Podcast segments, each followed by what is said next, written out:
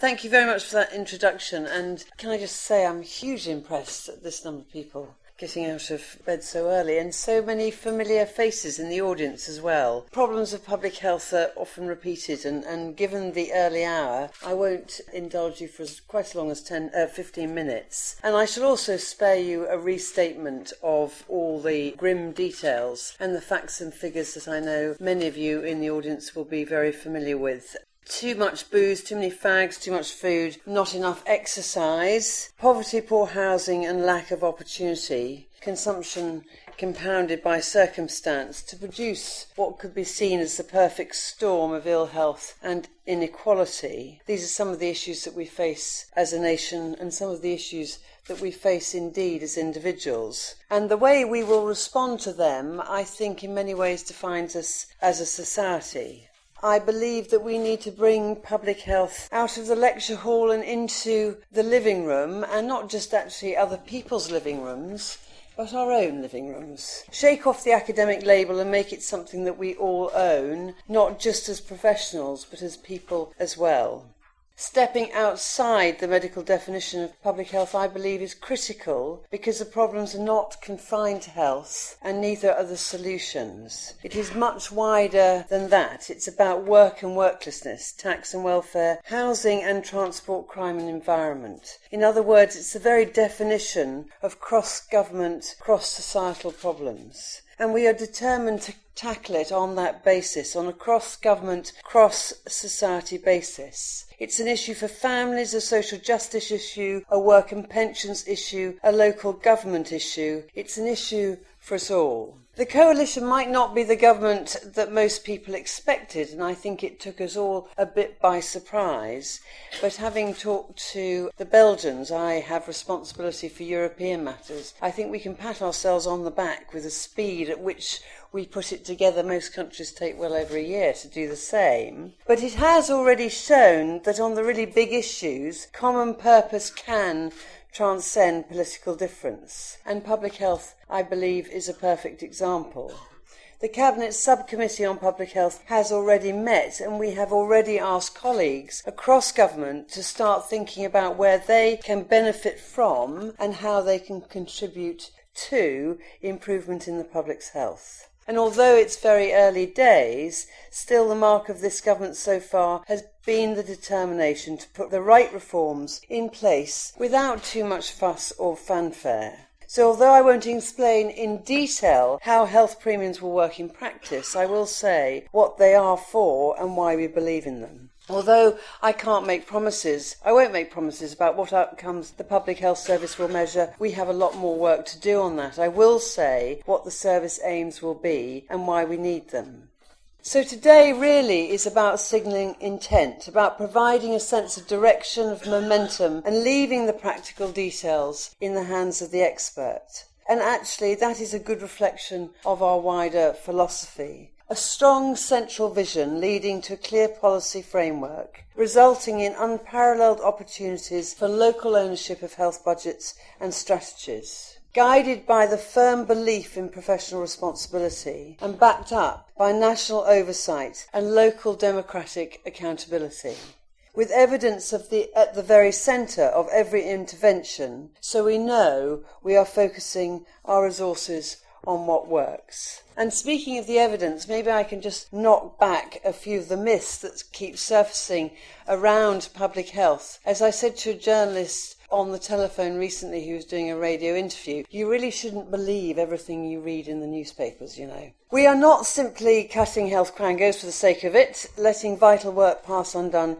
for a few easy headlines. Instead, we are bringing essential health functions back into the Department of Health, strengthening the remaining arm's length bodies and making sure responsibility sits at the right level. We're not rolling back the smoking ban, nor are we deploying austerity as an excuse for deregulation. Instead, we have looked at smoke free legislation and decided not to proceed with a planned review because we feel that the legislation is working. We will keep working on the evidence base for tobacco control and we will say more about our plans in the Public Health White Paper. Neither are we abandoning change for life, wasting the good work already done. Instead, we're refining it, putting the power of the brand to work on behalf of local communities, like in the new Communities Fund, which gives local Change for Life supporters the means to change behaviour in their area.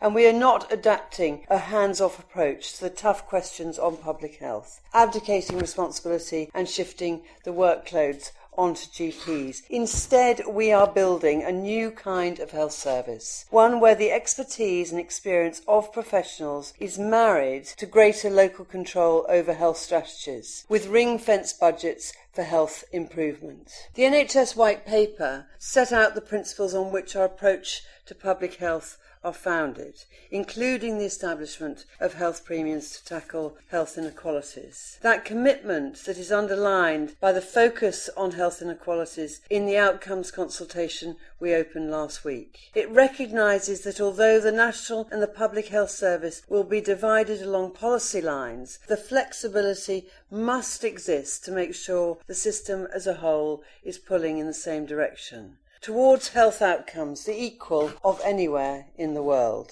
To get there, we need a coherent vision for public health, one that comprises of action across society.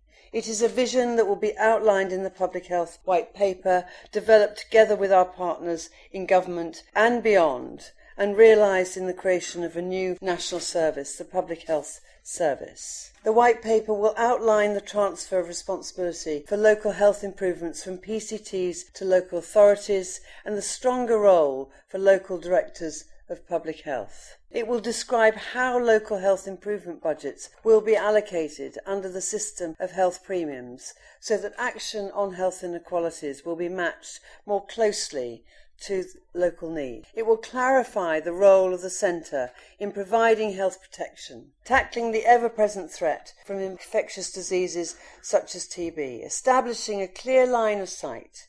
Clear line of sight from the Secretary of State to the front line so that critical national resilience and emergency preparedness functions remain at the very heart of government and it will describe how the Department of Health will take the lead on promoting public health, placing more emphasis on evidence and research, measuring progress, and identifying outcomes. Establishing a national framework across government with very, very clear and specific goals. Creating a greater role for society with industry, third sector, and non government partners working to improve the public's health developing a new responsibility deal, one that balances business interests with social harms, and making clear the principle of shared responsibility for public health that underlines our entire approach. 160 years ago, government recognised that the challenge of public health could not be met by central diktat alone. Under the first ever Public Health Act, local boards of health were given power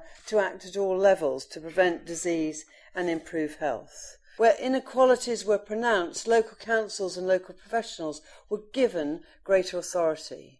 For all our clinical and medical advances, perhaps we have not come so far since then. The problems we face may have changed, with obesity more pressing than malnutrition and cancer surpassing cholera. But symptoms aside, the basic diagnosis is the same. Meaningful action on public health must take place across government, across sectors, across society. And our prescription, the Public Health Service, will be filled as a priority. This is a once in a lifetime opportunity to rethink public health, to make it everybody's business. I look forward to working with you all to make this happen and become a reality. Thank you very much.